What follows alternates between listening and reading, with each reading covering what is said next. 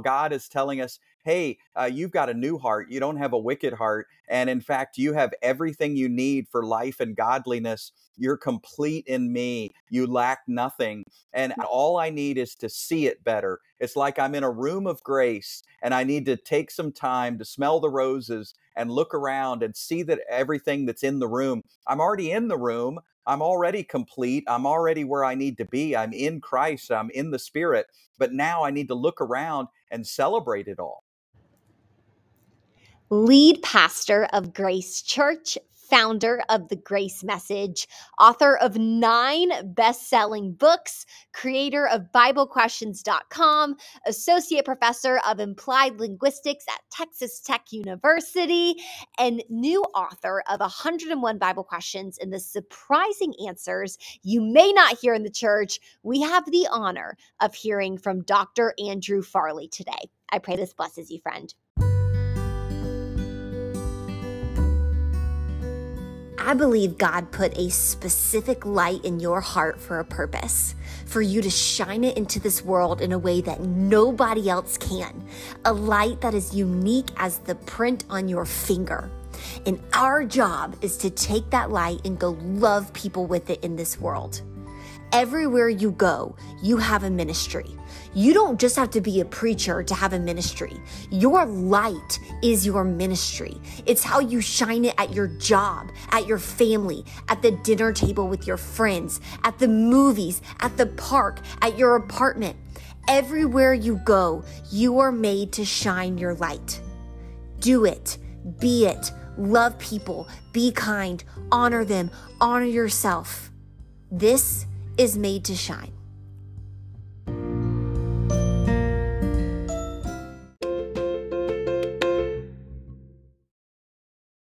Hey, everybody, and welcome back to Made to Shine. As you just heard in that introduction, we are in for such a delight tonight. We have the wonderful Dr. Andrew Farley on with us tonight. As you guys know him, he's a best-selling author. He is the creator of the um, so many things, but BibleQuestions.com, the founder of he's doing so much with ministry, and he just released this book, 101 Bible Questions and the Surprising Answers You May Not Hear in Church. And Andrew, I was about to say Dr. Andrew, and you reminded me before this to call you Andrew. So, yeah. Andrew, why I was so excited to have you on tonight is because here at Made to Shine, as everybody knows, we believe that everybody has a ministry not just preachers, not just pastors, but it's the way you go to school. It's the way you go to class. It's the way you hang out with your friends. It's the way you love and lean and learn from people and just shine light everywhere that you go. And we believe that light comes from Jesus and how we learn from him, all the sorts. And you do that in all the things that you do in your life. I mean, you're a podcast host, you're an author, you're a speaker, you're a writer, you're a, you were a professor, you're a teacher. Like you do so much, and it is just so evident that everywhere you go, you bring that value and you point people back towards Jesus. And so, Andrew, thank you for being on Made to Shine. So excited that you're here. Hey, thank you for having me. It is great to be here. And in fact, everything we do at the Grace Message is all about inspiring and encouraging people to know they're one with Jesus wherever they go. They get to display Him. And that's what makes life deep and meaningful. Amen. Amen. And you know, at Made to Shine, we have a tradition. I'm going to change it up for you a little bit. You're special tonight, Andrew. Okay. Um, our tradition is we start off every single episode with this question: What is your favorite quote and why? But if it's okay with you, I want to mix it up a little bit with you because I know your tagline for a lot of your ministry is Jesus plus nothing. Yes. And I love that. And that implies that in a lot of areas, maybe people are adding something to Jesus. And mm-hmm. so I would like to just set the stage by hearing, you know, starting it off with that. What do you think is that something that people add and the danger of that? Yeah, so Jesus plus self improvement, Jesus plus uh, a lot of rule keeping. Uh, we have been committing that sin ever since the Garden of Eden. I mean, you think about the first humans, their sin was eating of that tree so that they could self improve. They were trying to uh, get the knowledge of good and evil so that they could do more good, avoid more evil, be moral, be ethical, uh, and try to be a good person. And in the process, they were actually disobeying God. So I think it's pretty profound to think about that, that the first sin was the sin of self improvement. And that's what we're seeing today a lot of rule keeping, a lot of talk about morality and ethics instead of letting Christ rule in our hearts by faith and trusting Him as our life in every moment. Amen. Especially because we live in such a, I feel like, self improvement. And I bought into this at a young age in college, like reading the self development books. And I mean, that's all the rage right now, right? It's like 10 steps to confidence, 10 steps to less anxiety. And it yes. really does. And, and sometimes they they bleed it into faith and they put Jesus kind of they mix it into this this self-development era. So I totally hear you there. Yeah, it's like it's great that you're a Christian, but now that you're a Christian, we want you to apply these principles and here's five ways to be a better person and three ways to be a better wife or husband and six mm-hmm. steps mm-hmm. to better communication. And then all the while we should really be thinking about wait a minute, I've got the Holy Spirit living in me. He's my mm-hmm. counselor, he's my guide. Why is he in there? He God could have just given me a ticket to heaven but mm-hmm. instead he gave me his own presence, himself, his life. So, what if I'm supposed to actually walk by his spirit and trust him in every moment instead of just applying a bunch of principles or rules? Mm-hmm. Oh, so good. And I I want to get into the spirit because that's the biggest thing a lot of people had questions about. And I know um your book has been so helpful. I what I love about you is that you lean into the hard stuff. The stuff that I feel I mean it says in the subtitle and the surprising answers you may not hear in church. I would even add there you don't hear anything in church. It's not just like mm. none of these answers are talked about in church. And so before we dive into specifically mm. the spirit, I have questions on and some more kind of more pointed things on this book.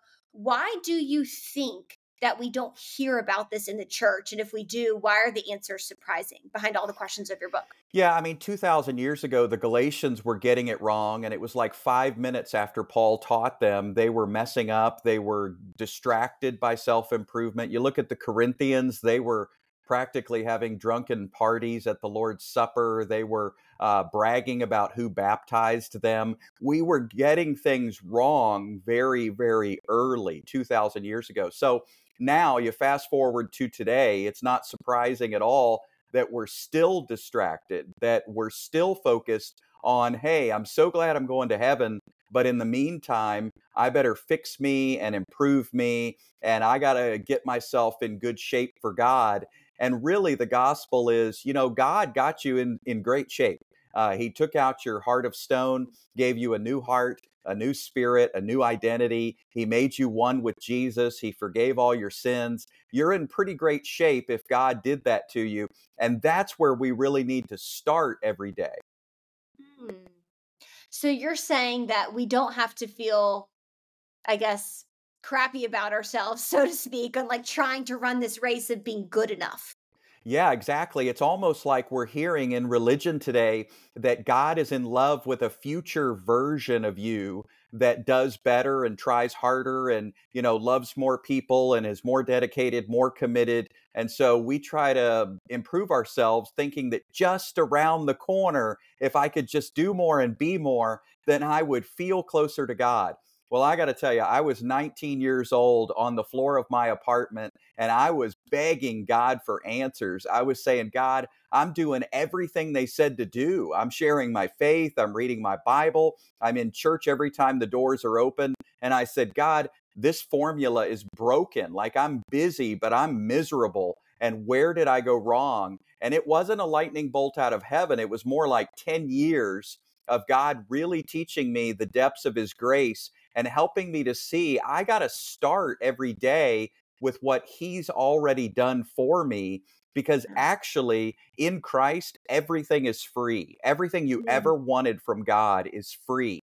Uh, you're mm-hmm. forgiven for free, you're righteous for free, you're clean and you're close for free at no cost to you because mm-hmm. it costs Jesus everything. Wow. Okay. So so question for you there then because I can hear my audience who are driven goal getters. I myself in that way, right? And so if that's the point, if like we don't have to work and work and work and get better and get better and get better, what do we do with ourselves? Yeah. So instead of trying, it's trusting. And instead of achieving, it's receiving. And you talk about type A. I mean, Paul was type A. The Apostle Paul was definitely a type A personality. Uh, he was eager. He was absolutely driven. Uh, I definitely have that type A as I found myself on the floor of my apartment. I was doing more than anybody else. I was uh, one o'clock in the morning recalling my lack of service and going to a 24 hour grocery store so I could find somebody to share Christ with so that I could feel better about me. Uh, and, you know, you can try and try as much as you want, but when you get in that trying and achieving system, you have to remember that the standard is perfection. And that's really what the law is. The law is 613 fingers pointed right at us saying, You're going to have to perform perfectly. Jesus said that in the Sermon on the Mount. He said, Be perfect like God. And by the time you get to the end of the Sermon on the Mount, everybody's dead. Nobody makes it through. Uh, cut off your hand, pluck out your eye, be perfect. He told the rich man to sell everything. He was making a point that if you think the law is here with avoiding murder, well, I tell you, the law is up here with avoiding anger. And if you think it's about avoiding uh, adultery, I tell you, it's not even looking at another person with lust. So nobody makes it out of the Sermon on the Mount alive. And that's because the law kills. And that's what Jesus was showing us. So, all the type A's, I guess we have to come to the end of our resources and just admit I can't do any more trying. I've got to do trusting in the finished work of Christ. Which is so hard, right? Trusting is hard. And um, what I love about how you're articulating this in your own story is that you were tr- you were trying to serve God. It wasn't like you were the prodigal son ran away doing all this stuff. So I think that speaks to not only the people that are that are far from God, trying to to try and try and try and strive and strive and strive without God, but no yeah. one talks about when you are trying to serve God and you're trying and trying and trying and how frustrating that can be. So I love that because I think it speaks to to the the kind of the chasm between those two different types of people. And I know you mentioned the spirit. And mm-hmm. I'll be, I mean, I'll be honest in saying, I actually was having this conversation with someone at coffee the other day. I was like, she asked me, who do you feel the closest to? God, Jesus, or the Spirit? I was like, what an mm-hmm. interesting question. God, hands down. And she's like, mm-hmm. why? And I'm like, well, uh, I feel like God is the only one preached in pulpits right now. In, mm. in regards to truly, like it's either God or Jesus. Like the, the mm. Spirit is really not preached about much in the different churches that I've been to in Atlanta or just listening online. And so I'm curious your take on why you think that is and then the importance of of yeah. focusing in on your relationship with with the spirit. Yeah, so I think that we've essentially been divided into two groups on planet Earth. We got the cerebral Christians who are saying we're the deep thinkers, and then we've got more emotional Christians who say, well, we're experiencing something that you're not experiencing. And so then the cerebral Christians are judging the emotional Christians, and vice versa. The emotional Christians are saying, well, you're just all up in your head and not experiencing anything real with God. So when you have a, a group of believers divided in half like that, um, then there's a great deal of, uh, well, misunderstanding, but also there's a lot lacking. And so I love what we're sharing at the grace message because we're saying the Holy Spirit is for anybody and everybody. And in fact, every Christian, in order to even be a Christian, you have to be born of the Spirit and you have to be one with the Spirit. And the Spirit has to live in you. And that's true for every Christian.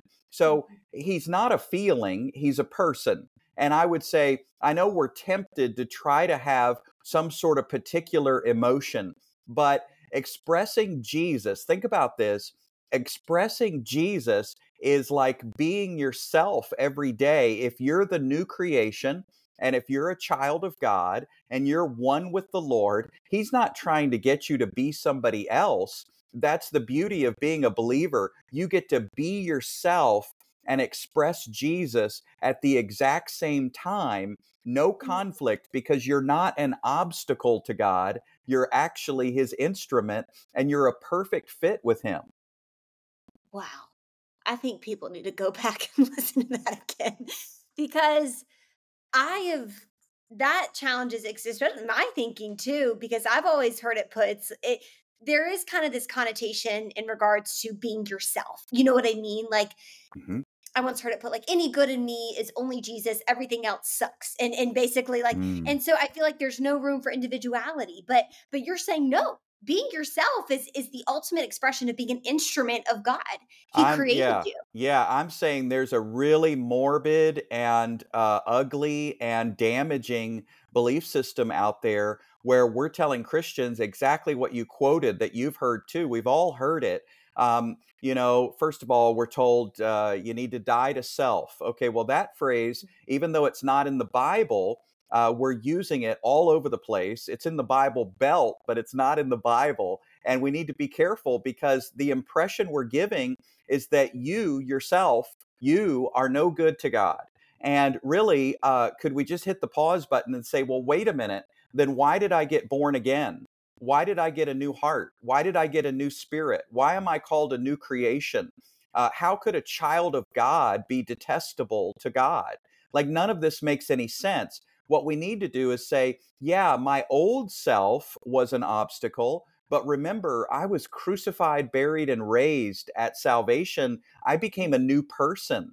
And so I'm actually compatible with Christ now. And he says, I've got this vine branches relationship with him.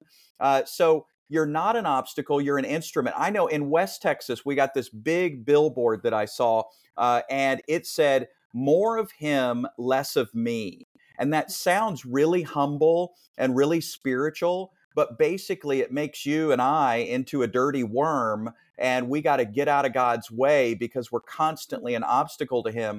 Well, God already had all of him and none of us uh, before creation. And then he decided to create us and he pursued us, he saved us, he indwelt us, and now we're his kids and we're in his kingdom. He's qualified us, we're forgiven and righteous and holy and blameless. I think he wants us to be a part of this. It's not all of him and none of us, it's all of us and all of him together in a beautiful union. We're not an obstacle, we're his instrument. Oh my gosh, so good. I, I feel like sometimes people treat God as this insecure middle school girl that like has to put down everybody else to make her feel great. And you know what I mean? And I'm like, when you really think about that, it's like, no, God is God. I mean, if He is the God in the Bible that we read about, He is not could like feeling insecure when when we're living our richest, boldest, most confident life in Right. His Son, right? Yes. Yeah. Um, We're not a threat to him. Yeah. Gosh, that, that's so good. And you talk about in the book the difference between like walking by and being in the spirit. Can Mhm. you talk about that a little bit and what that distinction is? Yeah, you know, first I just want to say I agree with you. I, I love Acts, which tells us God is not served by human hands as if he needed anything. And I love the picture you painted of a needy person up in heaven, you know, furrowed brow, wringing his hands, going, When is he or when is she going to get their act together and, you know, finally do what I need them to do? God's not desperate. And uh, so, you know, w- when we realize that God is whole and complete, um, it really takes the pressure off. And, and lastly, you know, as far as being in the spirit, you know, the realtors will tell you location, location, location, right? Uh, that's the big deal. And so our location has been set. You are always in the spirit. All of us who are in Christ, we're in the spirit 24 7 without interruption. But of course, we have moment by moment choices. I can walk by the flesh or walk by the spirit. Now, the catch is, Paul says, if we live by the Spirit, why not walk by the Spirit? In other words, it just makes perfect sense. So, as you get to know your new heart, as you get to know your new nature, as you get to know Christ's presence in you, you're like, you know, I could actually save a whole lot of time and effort and misery chasing after this other stuff. if I just walk by the Spirit and actually believe that my Father knows what He's talking about when He says that I'm addicted to righteousness. I'm allergic to sin and I'm a slave of righteousness. I can't get away from it. My union with Jesus is real and Mm-hmm. nothing else will satisfy. Is there what is the distinction or the triggers? I like like the little sirens that, oh, I'm walking in the flesh versus I'm walking in the spirit. Because many a times I think people and I myself, I I get confused. Like I ask God, God, am I doing the right thing? I don't know. Because is it a feeling? Is it not a feeling? Is it okay to say Mm. it's a feeling?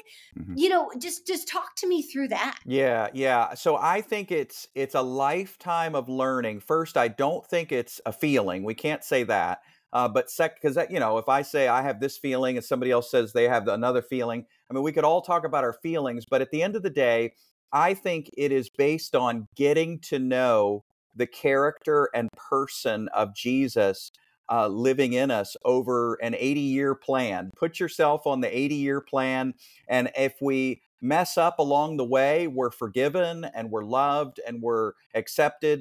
Um, but we're getting to know the Holy Spirit and what He's up to in our lives. So sometimes we'll react a certain way to somebody, and let's say that it gets really stressful for us on the inside. We lose our peace. We start thinking thoughts like, you know, I really didn't have to overreact like that, or you know, that that was just resentment and bitterness, and I need to release that person and forgive them. Or, you know, the Spirit of God is going to counsel us like a great counselor uh, from the inside. No guilt, no shame, but coaching. Uh, you know, God's God's training, God's discipline is training for the future, but it's not any punishment for the past.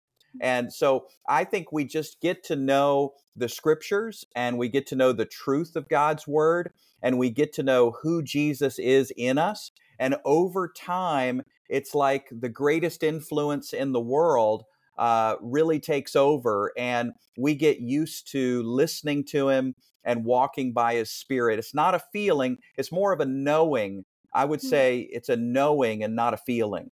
Mm-hmm.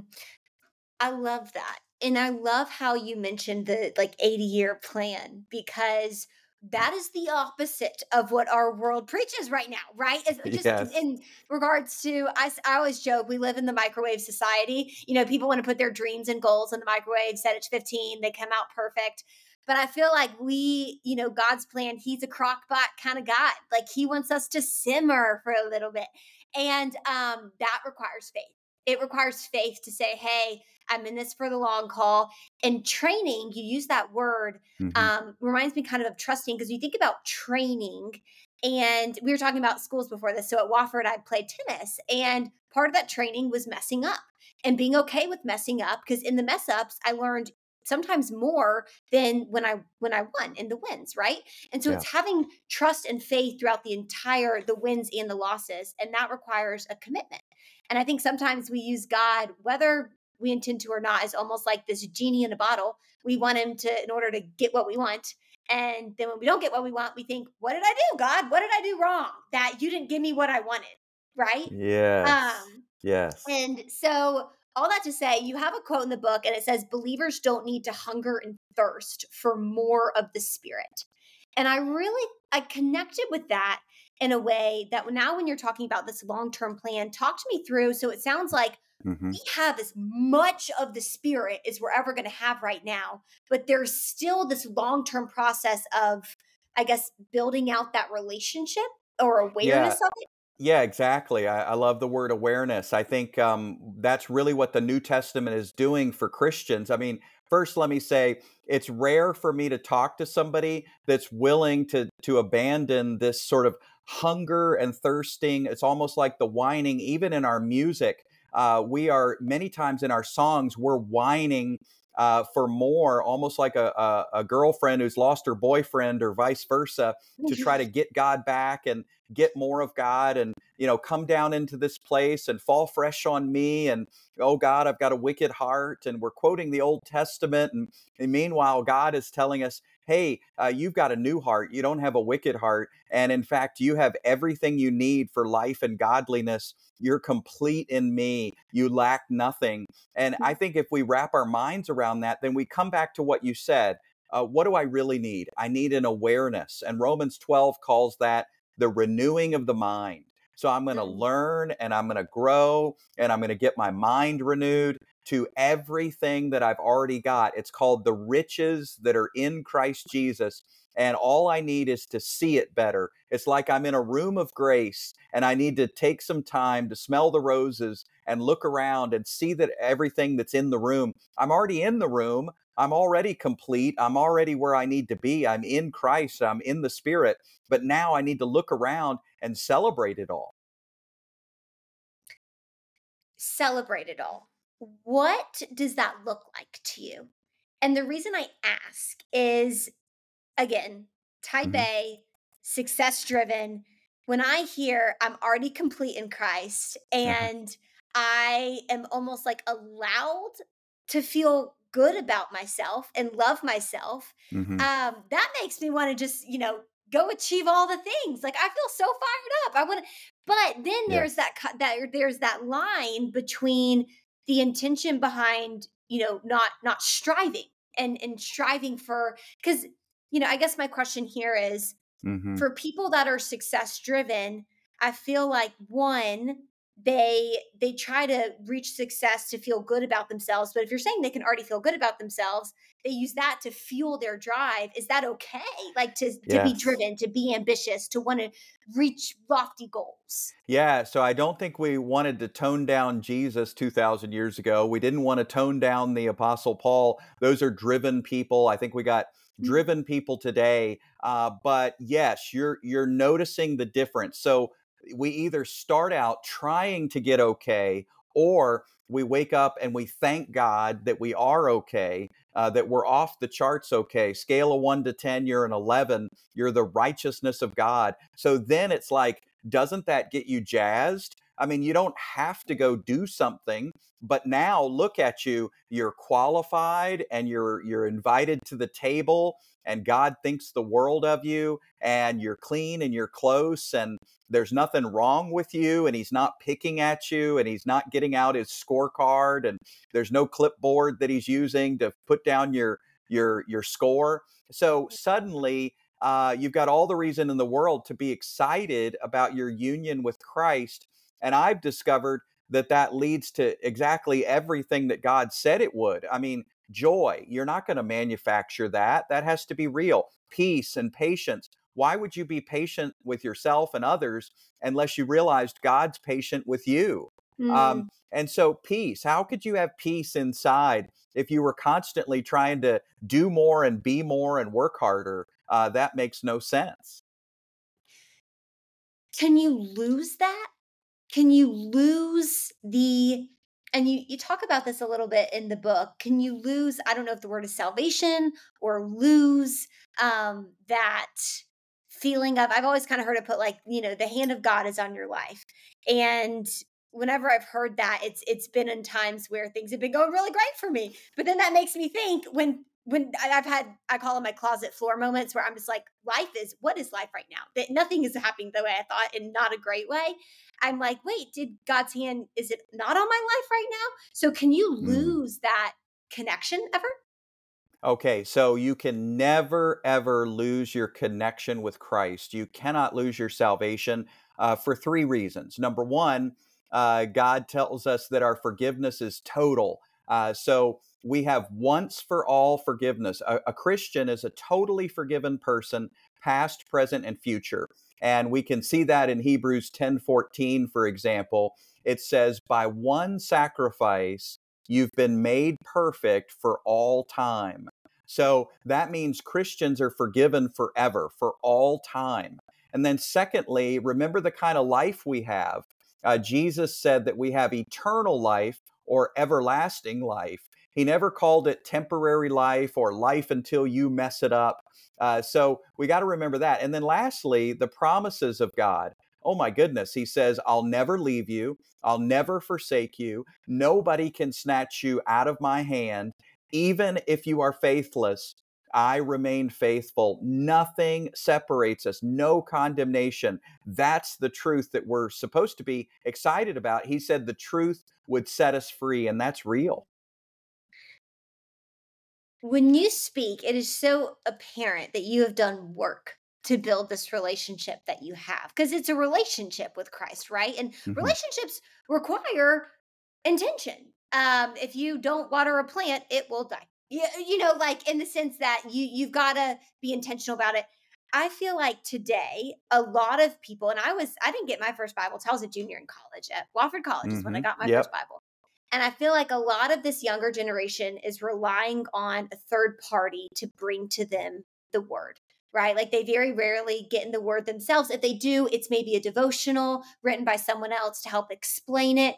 Where would you say, if if any, is the danger in not getting into scripture for yourself, even if you feel like you're not smart enough to get anything from it right off the bat. Yeah, so I would say that uh, you you can understand the scripture if Christ lives in you, then He's given you discernment, and you know sometimes we're very quick to just accept somebody else's um, idea of uh, what's true about God. But really, I mean, every single scholar, even though they've got an academic education, uh, every single scholar who knows what they're talking about, they've actually learned from God's Spirit, the same Spirit that we have living in us. So I just want to encourage people who are watching right now. Maybe you thought, well, you're not a Bible scholar, you're not a studier of the Bible. Uh, you know, 80 uh, percent of the early church was illiterate. Uh, that's really important to actually fathom and think about. They didn't run around having, you know, a bound, leather bound Bible, and they didn't run around having, um, you know, just this uh, uh, perfect quiet time every morning at five o'clock in the morning. They they were actually only able to maybe read one letter at a time, and they read it in groups and it was read mm-hmm. aloud to them and then they might go away thinking about one thought or two at the most and really reflect on that until the next time. So uh, we've got the living word inside of us, and he is powerful, and he's our discernment and our mm-hmm. wisdom. And I think that uh, we just need to remember that and not to just be spoon fed by a lot of legalism. Because as I said, there's a lot of stuff in the Bible belt that's not in the Bible.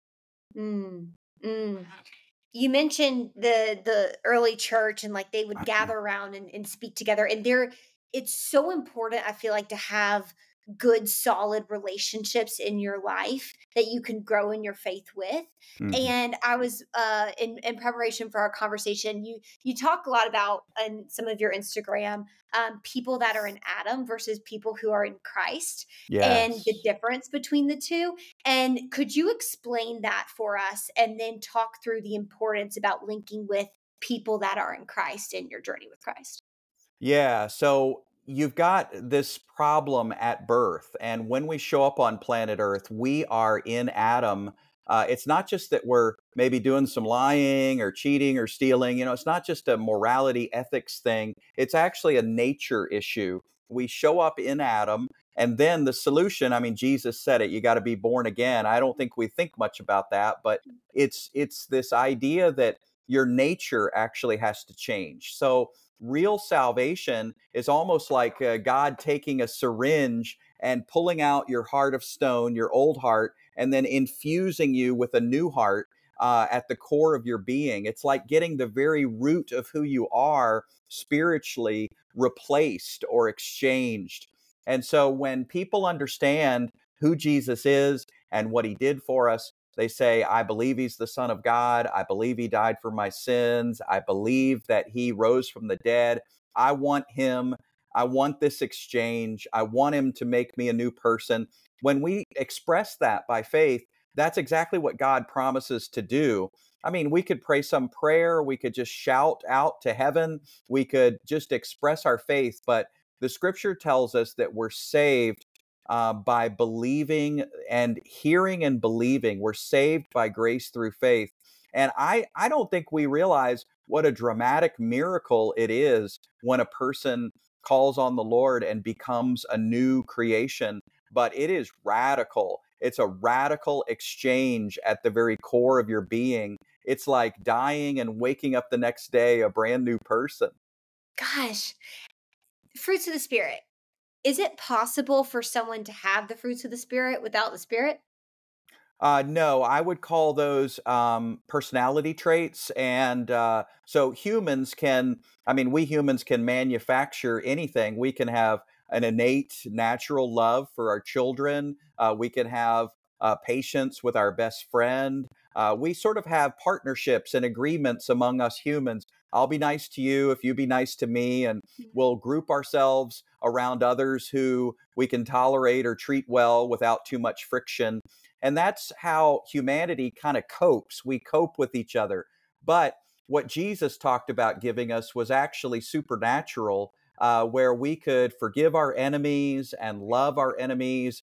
Uh, it doesn't mean that they have to be our best friend or something, but we can lose the resentment and lose the bitterness and actually function in a miraculous way uh, because of God's presence inside of us. So the fruit of the Spirit is really a miracle, and we get to participate in that every single day.